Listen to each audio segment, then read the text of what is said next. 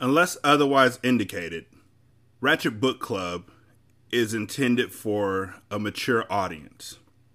Viewer discretion is greatly advised.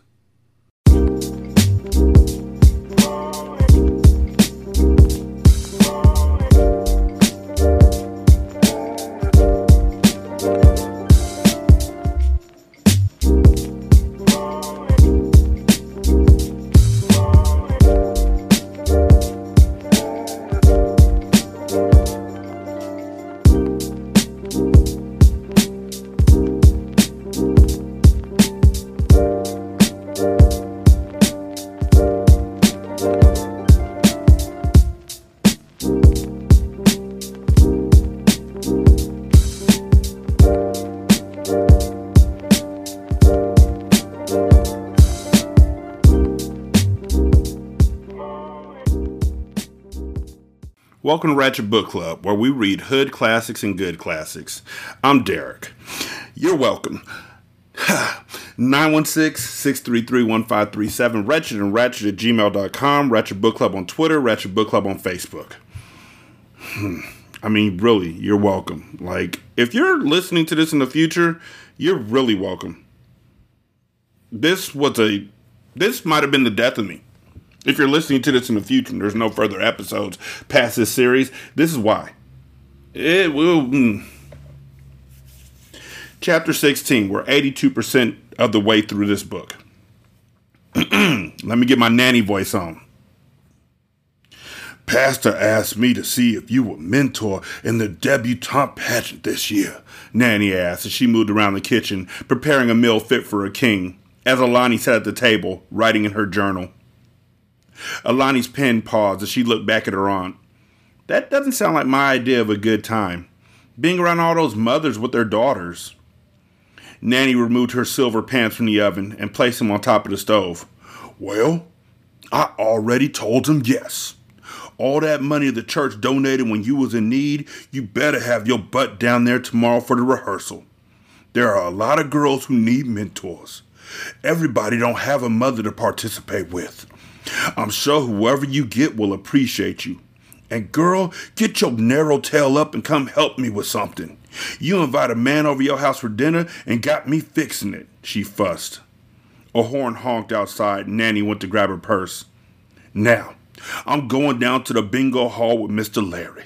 I'll see you later.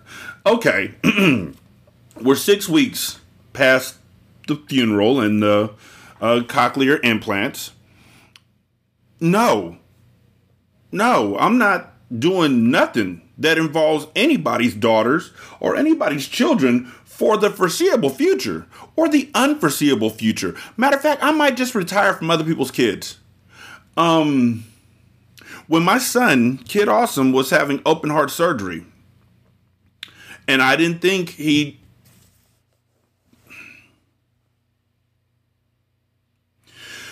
When my son was having open heart surgery. The lead up to it, where we didn't know what the recovery rate would be and the success rate,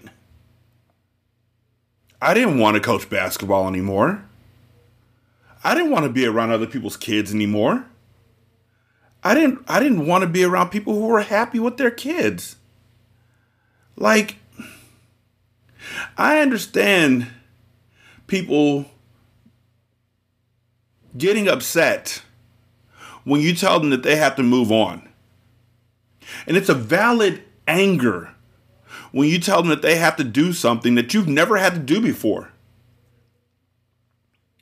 When I told one of my friends that I was considering walking away from coaching basketball, which I've done for 16 years now, almost 17 years, 17 years actually, um, he was like, Don't do that because these kids need you. And I'm thinking, fuck these kids. My son needs me. Why do I want to be around basketball when it's just going to make me think about what my son can't do anymore? Why do I want to be around track if it's going to be around things my son can't do anymore? Yes, it's selfish, but I don't give a fuck.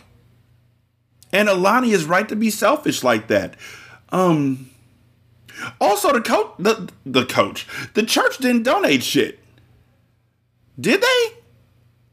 Like, yeah, you forced the people to stand up and walk around the circle and put something into the offering plate while you played the organ loudly and nobody was allowed to talk. But Ethic was the one who donated $30,000. Church don't get credit for that. The funeral director just walked into the church to give you the money. I ain't helping these people with shit.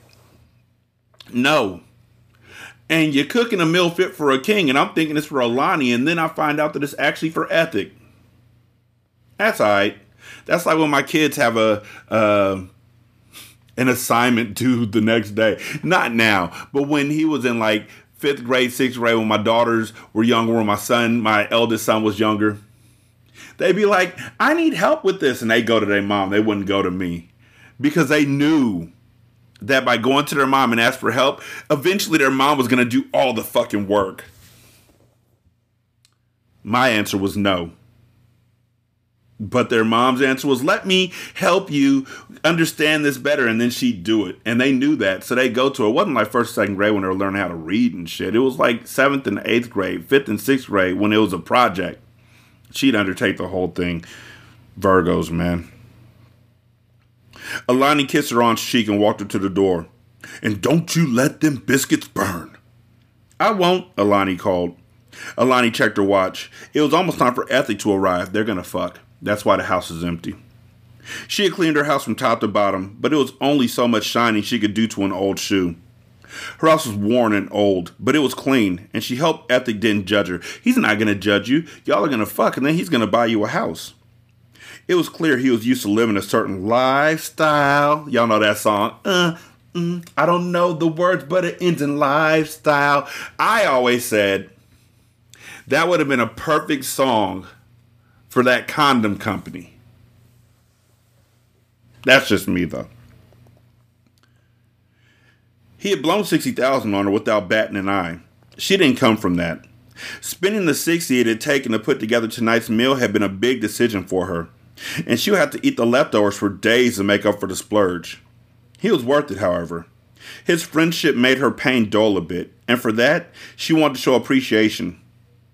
When he knocked at the door, Alani checked herself in the mirror, fluffing her day old twist out, trying to tame it a bit. She frowned because her fluffing just made it worse. She hurriedly pulled the hair tie off her arm and pineappled all the curls on top of her head. I get that reference. She hadn't had time to get super cute. She had just left class a few hours before. The long sleeve, black, maxi dress hugged her nicely, but it wasn't date material. Good thing this isn't a date. Thank God for just friends, she whispered.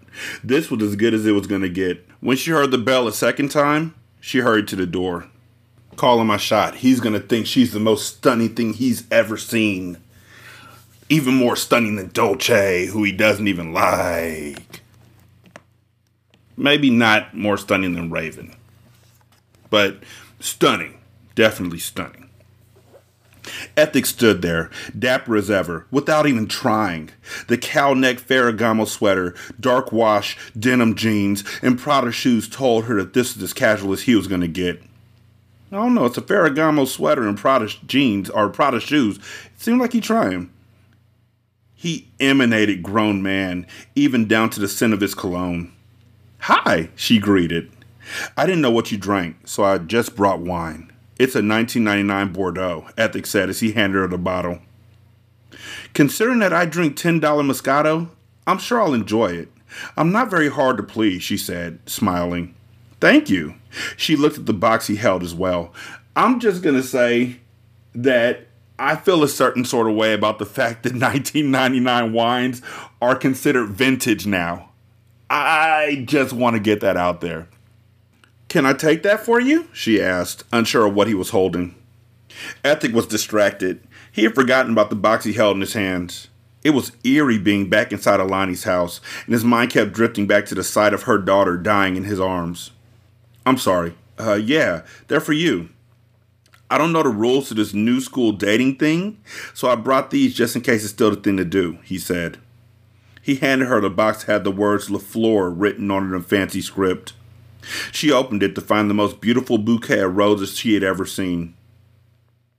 Wow, she said. They're so pretty. I don't think a gesture like this ever goes out of style. Thank you. She now felt guilty for not putting more effort into her look. He said the word date, she thought, suddenly anxious as she led him to the kitchen. Food smells good, Ethic said as he took a seat. You made all of this? He eyed the food on the stove. It had been years since he had a good old fashioned meal. Lily was under strict instructions to keep him and his children on a lean diet. He didn't want the generational curses of high blood pressure and diabetes to affect his family. So instead, he was very strict on what he put in his body. He would cheat tonight, though. This type of food was made with love. Alani had put in a lot of effort from the looks of things, and a woman took pride in feeding a man. Mm. He sat at the table as she went to the stove to fix his plate. His eyes bounced around the room, taking in her home. It was where she was most vulnerable, where she hid the ugly parts of her from the world. How she lived would tell him things that her words would never say. Like the fact that the carpet was spotless told him that she was particular about people taking off their shoes. She had been polite by allowing him to wear his inside. The flourishing plants in the window told him that she had good energy because plants didn't grow around negative forces. Only light made them grow, and despite her circumstance, Alani illuminated without trying to. The way she kept her bathroom would tell him of her cleanliness, but he wouldn't snoop that far. He had discovered Dolce was trifling just by pulling back her shower curtain. Okay, but you still kept her around for 10 years. All right, Ethic didn't have those worries with Alani. He could tell from the way she kept her nails groomed, the back of her feet impeccably smooth, and the scent of almond in her hair that she was meticulous. She set a plate of food in front of him and then took her seat across from him. She placed a cloth napkin onto her lap. I, I don't know how to deal with those thoughts, but they're not always true.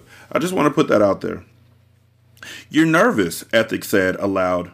Alani lifted her eyes to his. I just don't invite people here, she said as she looked around the kitchen, slightly embarrassed. Because you value your privacy, or because you're ashamed? he asked, frankly. I guess both, she said. You own this house, right? he asked. Yeah, she answered. It's nothing to write home about, though. I bought it from the land bank with a tax return when my daughter was born. I moved around a lot when I was little. My mama showed me exactly what not to do when I became a mother. She was a prostitute. Still probably is, if she's still alive out there somewhere. We were always running out on the landlord, couch surfing with her friends, or staying with strange men. I hopped from school to school. I was always afraid because I didn't have a safe place to retreat to. I was always sleeping in someone else's bed, eating someone else's food. I didn't want that for my daughter, so I bought this place to make sure she always had a consistent roof over her head. As you can see, my budget wasn't very big, but at least she knew that she would sleep in the same place every night. A small win is still a win, Ethic replied. You own this house, this land. It's yours. There's no shame in that. If you did it with this house, you could do it with the one next door and the one next to that. Before you know it, you're a black woman with a whole block, with assets. This is the first step to building wealth. That's something to be proud of. I'm sorry about your mother, by the way. That had to be tough. Yeah, that's how you build generational wealth. That's how you build assets. Um, Ashley, Jaquavis. Um, can I call you Jaquavis? I'm just gonna call you Jaja. Ashley, Jaja, Ash, Jaja. Um, did y'all buy up your whole block? Do you have generational wealth?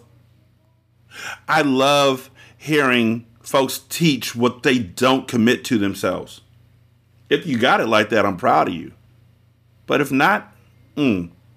Also, makes me kind of mad that I might just have to read the second book in this because they haven't wrapped up anything and there's only 17% of the book left.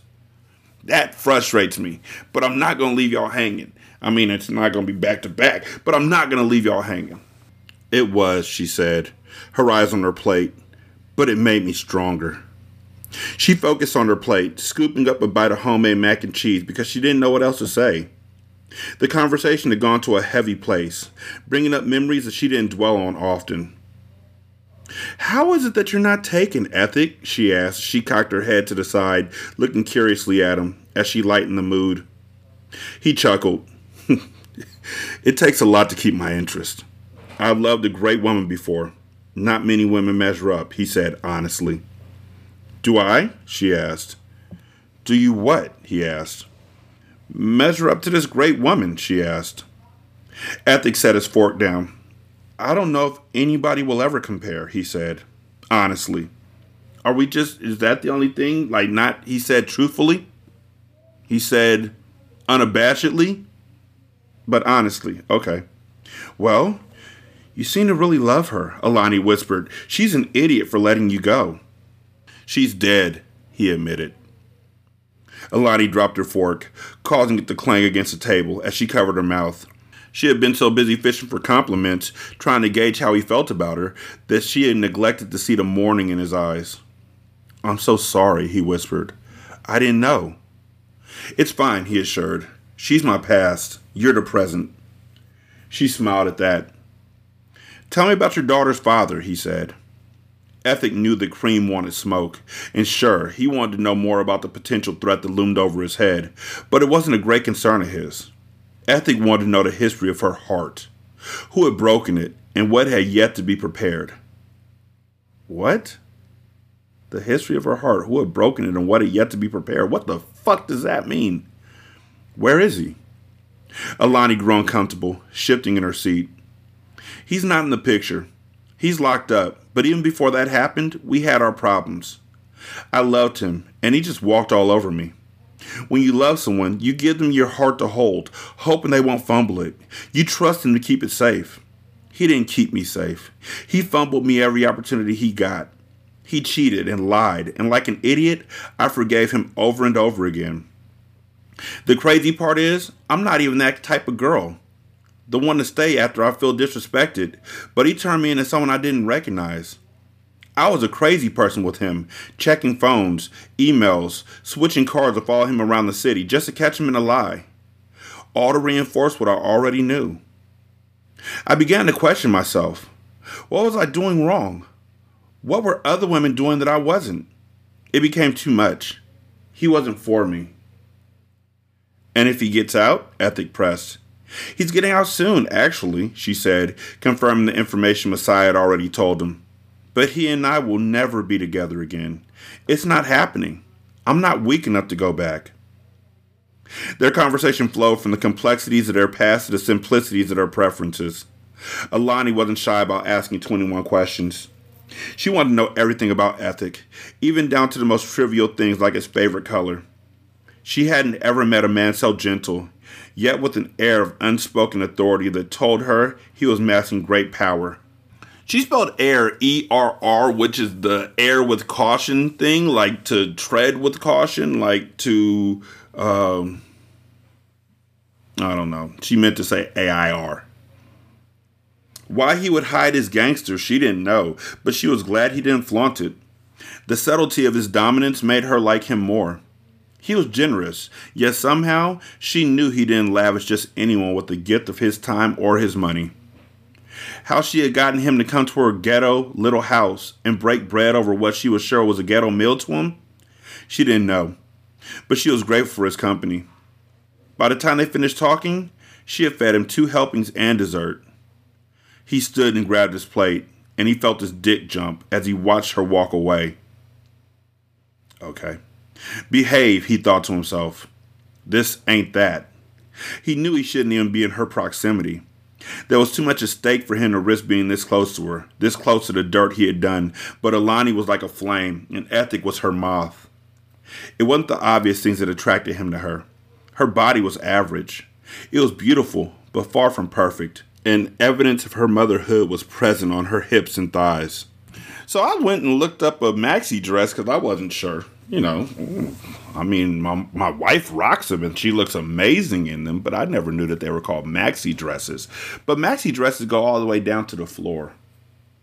How are you seeing her hips and thighs?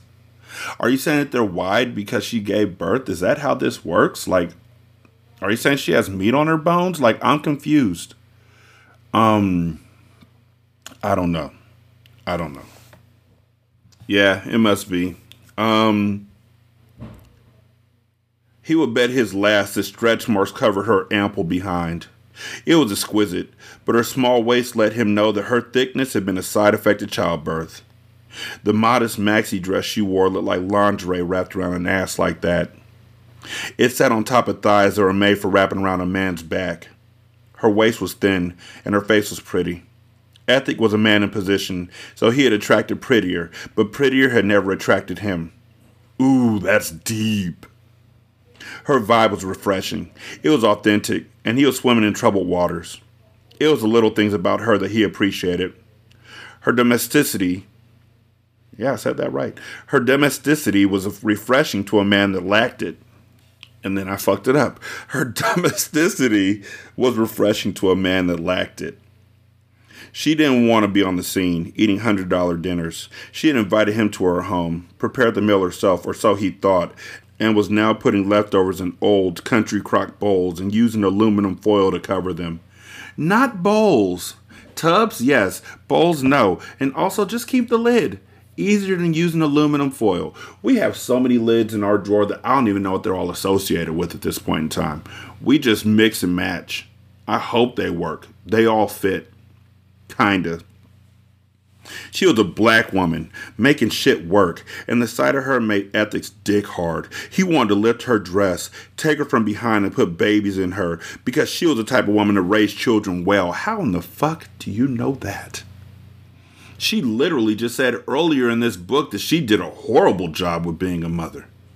I mean, I realized it was right after uh, Kenzie had passed away, but she was literally chastising herself for wanting to get a Jeep and, and putting her daughter in danger and all that kind of stuff. And I know that that was her blaming herself for her passing. But still, she made decisions. Like, she's not the best in the world. You can't just assume that because she got ass. Come on, fam. Then he remembered he had robbed her of that opportunity. His eyes shot to the living room floor, to the bloodstains, and his guilt burdened him. He was disrespectful for even coming back. He stood. It's getting late, he said as he walked up behind her. She placed all the dirty dishes into the sink. Yeah, my aunt will be back soon. I guess we should call it a night, she replied. She cut off the water and turned to face him, instantly noticing his disposition had changed. He had opened up to her over the past few hours, but she could see that he had restored his guard. I'll walk you out. She saw Ethic to the door, and he went in his pocket to pull out his wallet. He opened it and removed ten $100 bills. He placed it on the hutch that sat near the door to replace the money you spent on the groceries to prepare this meal. Thank you, he said. Ethic, that's not necessary, she declined. A man that have you cooking food he doesn't provide is not a man, he said. Somebody took note of that. Like they literally highlighted this part of the book. Okay, I'm all for it. If somebody invites me over to their house, says they're gonna cook, I, I guess. Like I've never really thought about it like that. What do y'all think? Let me know. Lock up, he instructed, bossing her around her own home. Alani felt cheated when he walked out without touching her. She needed his transference of energy. She was offended that he hadn't offered it, and being the big mouth that she was, she had to let him know. Ethic, she shouted as she stepped out onto her porch with bare feet. He turned back. Every time you see me, I need you to touch me. It just makes everything better, she said as she approached him. I can't, Ethic declined. I won't be able to control my hands, Alani, and I can't offer you more than what I'm giving. Even this, tonight, was too much. Ethic saw no point in lying. He was running out of restraint with her. That's not fair. Why is this too much? she asked. I walk through every hour of every day feeling like I'm bleeding on the inside. It feels like I'm dying, and the only time it doesn't is when I'm with you. I'm fine with friends. I know you don't do the girlfriend thing, but I just need to feel your arms around me. This was getting too deep. He had taken things with her too far. He could see she wanted more from him, and he could handle that. What bothered him was that he wanted it too that she soothed his ails as well. She was the what? oh, autocorrect is on phone, so I don't know what happened with this one. She was the anecdote that he had been searching for and he couldn't have her. she was crying as she walked up to him, lifting her hands to his face. She tried to touch his scars, and he pulled his head away, slightly, but her gentle fingertips coaxed him to allow her free rein. She cupped his face in her hands and then closed the space between them, sliding her hands around his shoulders as he wrapped her in his embrace. She rested her forehead against his chest as she lowered her head, closing her eyes. God, this man is energy, she prayed. Please help him let me in. I've got to go, he whispered. She stepped back and nodded before rushing into her house because the last thing she wanted to do was watch him leave. You know, I really I love kissing my wife. I love being intimate with my wife. I love the moments where she uh, falls asleep with her head on my shoulder and um, the moments where she's just sitting there with her uh, glasses on, uh, typing out something for her discussion board because she's still going to school, even though she's also nursing and doing all these wonderful things. Um, I think my favorite moments with my wife is when we touch. Um, honestly, it's when I give her a hug. She's so tiny. Like she's she's not tiny. She's like five seven, but she's so tiny, and she when we're hugging, she's like she like lowers her head. She lowers her head so then the top of her head is directly at the level of my heart. And it's like she absorbs all the all the love and all the energy that I'm putting out for her. She absorbs some of it and I can see it healing her day. Like I don't want to sound like I'm the best person in the world, but when my wife puts her head down, when we're hugging and and she puts her head down and she just absorbs me and I put my head into the top of her head if I can reach that far because she's short. And I smell the top of her head and just the beauty and and perfection and and and imperfections and just her everything. And we fill each other back up there's nothing quite like a partner who is with you no matter what who you can build with and cry with and and strategize with and scheme with and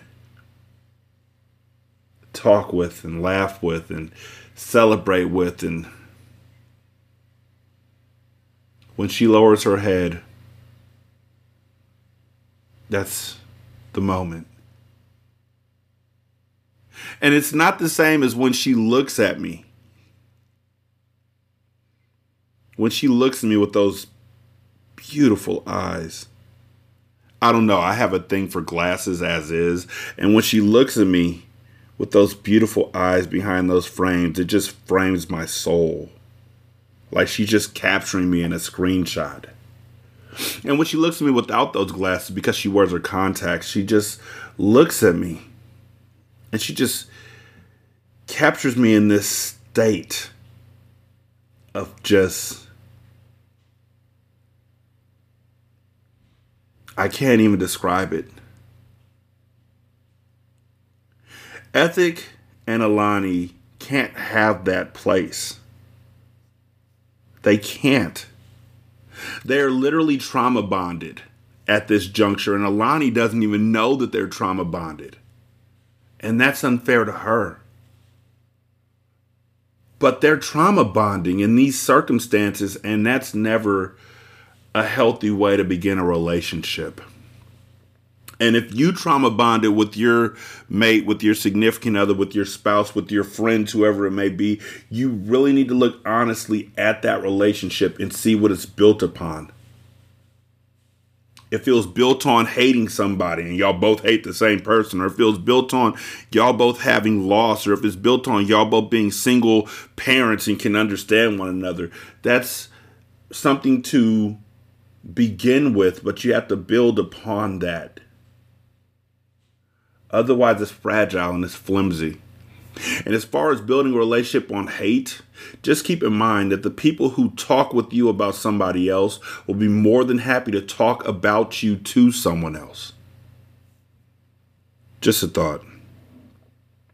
Do I have to go? Bella complained.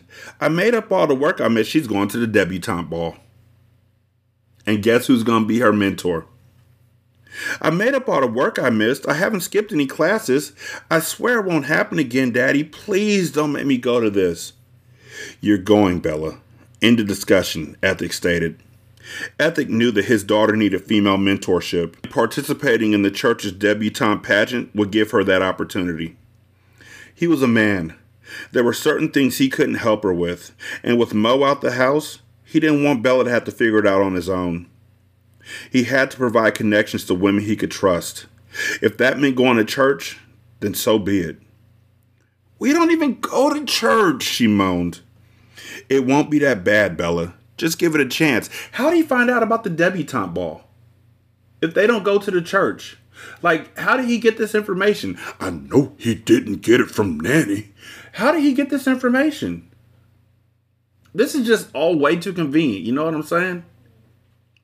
So then, even when there's not a place in his life for Alani, there'll become a place in his life because Alani and Bella will see each other, and that will be the person she's mentoring. Even if she doesn't want to do it at first, they're going to end up being in that place. It won't be that bad, Bella. Just give it a chance, he said. She didn't speak with him the entire ride, but it didn't change his mind. As a single father, his worst fear was to have Bella be led astray due to his lack of guidance, so he felt this was necessary. He climbed out the car and then walked around to open the door for her before leading her inside. I'm not even going to know anybody here. All the girls probably go to this church and already know one another, she mumbled. They followed the sounds of voices into the sanctuary, and Ethic grabbed Bella's hand to lead her over to a woman that looked like she was in charge. Good morning. How can I help you? The woman asked as she smiled. I'm Alicia White. Ezra Okafor. And this is my daughter, Bella, he introduced. Bella gave a tight lipped smile. Y'all need to know that my youngest daughter, her name is Bella. And Bella gives tight lipped smiles when she's not happy. Like I can picture my daughter going through all of this because when it was just Bella and I, it was literally just Bella and I. Her mom and I split up. So I was a single father. And so I understand these moments with Bella. I understand this angst. Like when I started dating and the other person in the relationship had a daughter. I understand this angst, this situation. It's not making me smile, but it's making me see. Nice to meet you both. We're happy to have you participating this year, Bella, the woman said. She grabbed a piece of paper off the front pew and handed it to Ethic. This is a list of rehearsal dates. There are only two. Then why is there a whole list? Why'd you call it a list? These are the rehearsal dates. These are the two rehearsal dates. They are on this day and this day. Write them down. We didn't have to waste paper. We could have had one paper. Churches be wasting paper. Like they just make these big. If you haven't been to a black church, oh my God, they make a four page announcement bulletin. Like they call it a bulletin, my people. Like they oh my goodness, with everything in it. The uh, sick and bedridden, the announcements, the uh, what the service is supposed to be like for the day, um, anything that's coming up, the calendar for the church, how you can donate, like everything. Never put where the money's going though. Tell you that much. You'll be required to wear an all black suit for the father and daughter dance. Bella is required to wear a white floor length gown. Bella's mother will also be required to wear white for the mother daughter portion of the ceremony. I don't want to be in this pageant, Bella said as tears filled her eyes. Can we just go already? Bella was emotional and turned the storm off, but Ethic grabbed her by the wrist and pulled her into his chest. Did I say something wrong? The woman asked.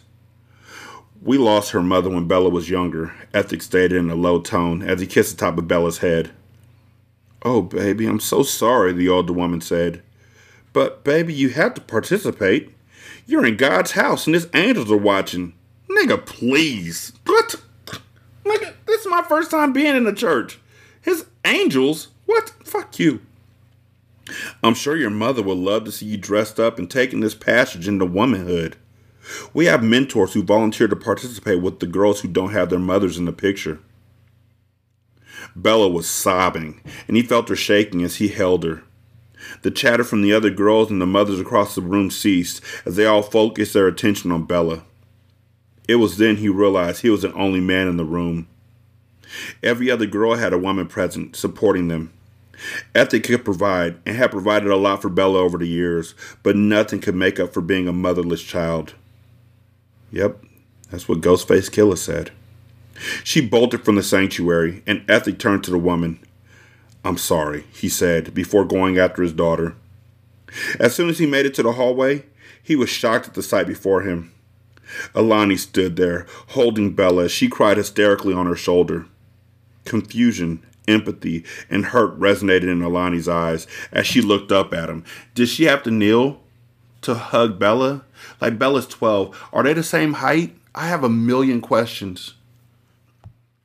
Shh, she whispered as she caressed Bella's head gently.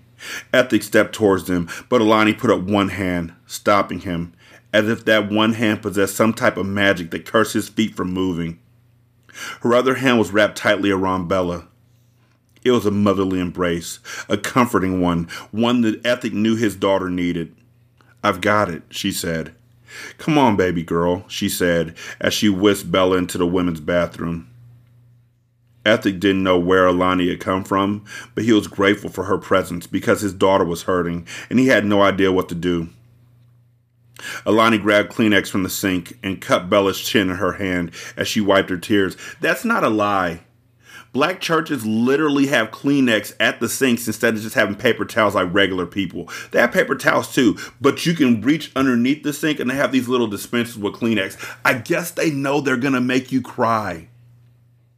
They're gonna break you down. The ushers walk through the service with Kleenex and offering plates. They're gonna break you. I get knocked down, but I get up again. Not here, you don't. Mm-mm. Take this Kleenex and have your breakdown. And then after that, get up and run around the church screaming about the name of Jesus and talk in tongues because the old woman next to you is doing it. It's never the guys who talk in tongues. It's always the, the, the women at church who'd be like,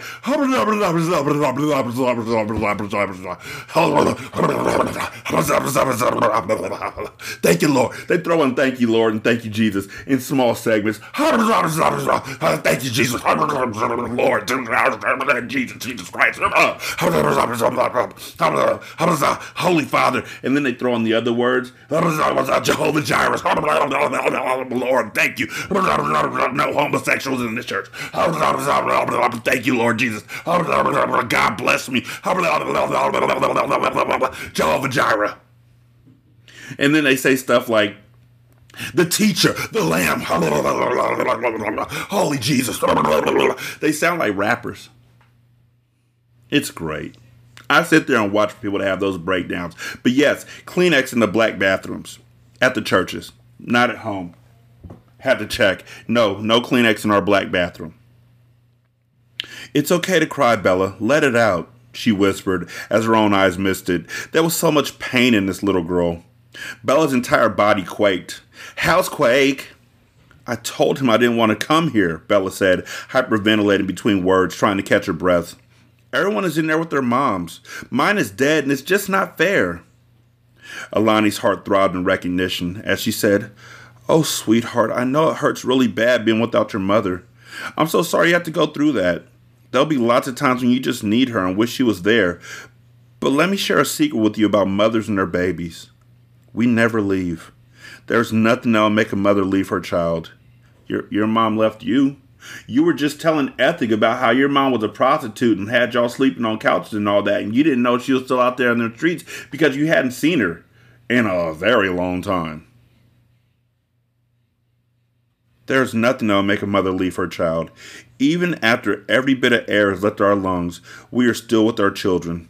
You can feel her, can't you? Alani asked. She pointed to Bella's chest. Have you ever had a decision that made you unsure and a voice inside your head told you what to do?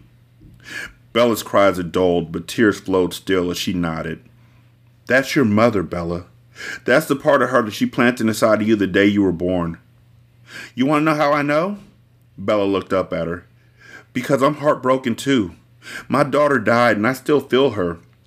I still talk to her every night when I pray, and she visits me every night when I dream.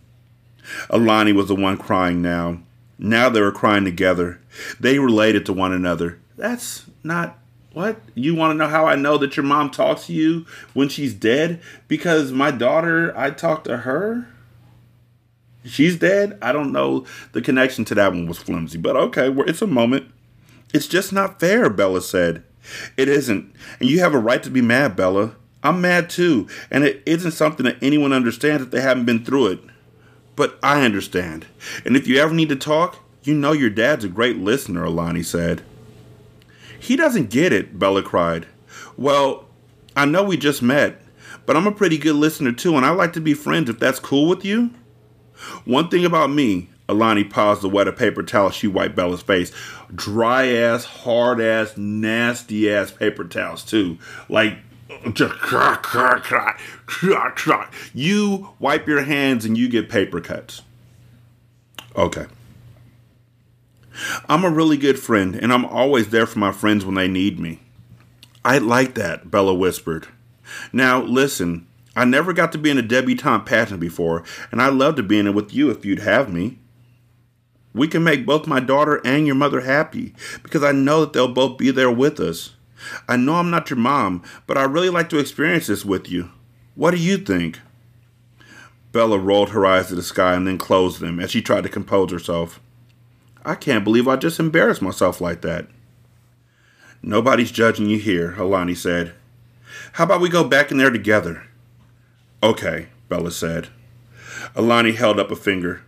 One second, she said. She pulled out her concealer and nude color lip gloss and applied a little bit to Bella's face. Nothing like a little makeup to erase all evidence of tears, Alani said. Bella looked in the mirror and smiled, and then allowed Alani to escort her out. We're ready, Alani said with a smile, as she emerged with a hand around Bella's shoulder. The look of worry on Ethic's face as he hugged Bella moved Alani. There was nothing more attractive than a man that loved his children. Thank you, he mouthed. She nodded. Bella, we better get in there. We can't let these other duos show us up, Alani said with a wink. Alani said she'll be my mentor, Daddy, Bella said. If that's okay, Alani said, her brows dipping in concern, as suddenly she felt like she may have overstepped. Ethic nodded as he watched him walk back into the sanctuary. He entered moments later and took a seat in the back pew while he watched Alani interact with his daughter. She was so nurturing, so calming. At that moment, she was God sent, and Ethic hated that he would have to give her back because the greatest sin he had ever committed had been against her. When the rehearsal was complete, both Alani and Bella were all smiles as they approached him. She didn't have to ask for his touch this time because right after he hugged his daughter, he pulled Alani close. Thank you, he whispered in her ear. The door behind them swung open, and Alani's smile grew brighter. Oh, Nanny! Perfect timing! you should have shot the old lady. Oh, Nanny! Perfect timing! I'd like for you to meet my friend Ezra and his daughter Bella. Ethic turned to greet the woman, but as soon as she looked him in the eyes, the woman's face contorted on the left side as she mumbled, the man that he God killed my. The woman was speaking mumbo jumbo as she staggered forward, her weight falling into Ethic. Nanny? Alani screamed in panic. Nanny had her mouth open in an O of fear as she laid paralyzed in Ethic's arms. Nanny! Somebody called 911! Isn't this all just convenient? If she dies, I don't know what I'll do, Alani whispered as she sat in the waiting room at the hospital. Now you killed them all. You should have just shot her while she was in the house. Alani whispered as she sat in the waiting room at the hospital, clasping her hands together as she rocked back and forth in the chair. She'll come back and tell her at the end. Thank you so much for staying here with me. I know you have kids, and I'm not going anywhere. My nanny, Lily, can take care of my kids for the night. I'm right here, Ethic assured. He knew in his bones that Alani's aunt had recognized him. There was something about the look in her eyes that told him so. And he knew if she died, he would be responsible. I've got to tell you something, Alani, Ethic said. She looked him in the eyes, eyes wide and full of worry, but before he could speak, a doctor walked into the waiting room. Lanika Hill? He called out. Alani jumped up. That's me. How's my aunt? Please, sit, the doctor said. It felt like the ground was pulled from underneath her as she fell into the chair, preparing herself for the worst. Your aunt has suffered a major stroke. She's alive, but there was significant damage. She's in a coma, and her scans show very limited brain activity. Alani reached out and gripped Ethic's forearm. What does that mean? It means you have a decision to make. I don't mean to laugh, but Ethic is so lucky. Since you're her power of attorney, you need to decide how we proceed from here. Right now, there's a machine breathing for her. You can remove her from life support and let nature take its course, or you can keep the machine breathing for her. She's going to keep the machine breathing for her, and she's going to wake up. I can't just unplug her. What if there's a chance she can wake up? Alani's voice was childlike. She felt three feet tall and defenseless against a world that wanted to leave her alone. The chances are very minimal, Miss Hill. If there was some motion of the lines of her CT, I'd be more hopeful. I don't believe she can recover from a stroke of this size. I'm sorry, the doctor said. Can I see her? Alani asked. Of course, the doctor replied. She turned to Ethic. Will you come? Ethic leaned into her as he whispered, I don't think I should. Please, Ethic, she cried. I can't do this alone. She was distraught. Another hurt caused by him. Another life destroyed because of him. Okay, he said. She sniffed as she stood, and they followed the doctor to Nanny's room. I'm going to be right here in the hall, Ethic said, feeling fucked up about being a part of this moment at all. Alani went inside the room, and when she saw the tubes coming out of Nanny's body, she turned right back around. She ran to Ethic's arms. Get me out of here, she cried. Ethic picked her up and carried her out of the hospital. He couldn't take her home and expected to be alone, so he broke one of his rules and took a woman to his house. By the time they arrived, it was past midnight, and even Lily had fallen asleep on the couch. Ethic went to wake her and then sent her home before escorting Alani to one of his guest rooms. She sat on the bed, and Ethic knelt on the floor between her legs as she placed her hands on his head, tracing the pattern of his waves as he bent his head in despair. I'm sorry, Alani, he said. You'll never know how sorry I am. I need to be honest with you. There's no easy way for me to tell you this. Stop, Ethic, she whispered as she lifted his face and stared him in the eyes. I can't take any more bad news. I can't. It'll be the thing that breaks me. So, whatever you're about to say, just please, I'm begging you. If you know it's going to hurt me, just don't say it. Okay. That's the out clause we're given. It's going to hurt me. So don't tell me about all the destruction you caused in my life that could end this right now through real communication. Don't do it. Alani, it's important. Just get out, she shouted, louder than she intended. Ethic stood and backpedaled from the room, knowing he couldn't tell her now. It wasn't the right time. He would let her have some peace to mourn all she had lost. He checked in on his children, feeling guilty that they were tucked safely in their beds while everyone Alani loved was in peril. His mind was chaotic, his humanity challenged, and his spirit was destroyed. He wasn't a bad man, but then again, maybe he was. His actions were speaking loudly, drowning out his intentions.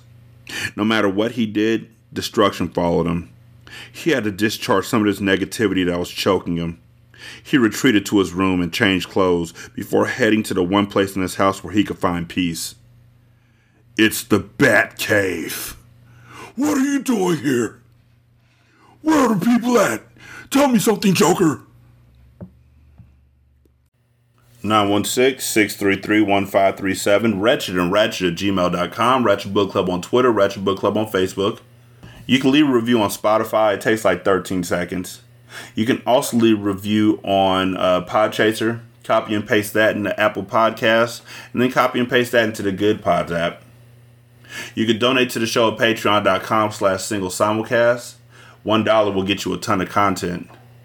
Uh, you can also donate to the show at buymeacoffee.com slash sscast or on the Good Pods app. You can leave a tip in the tip jar. Thank you so much for listening. I greatly appreciate it. Y'all be good. I'm going to holler at you later. Peace.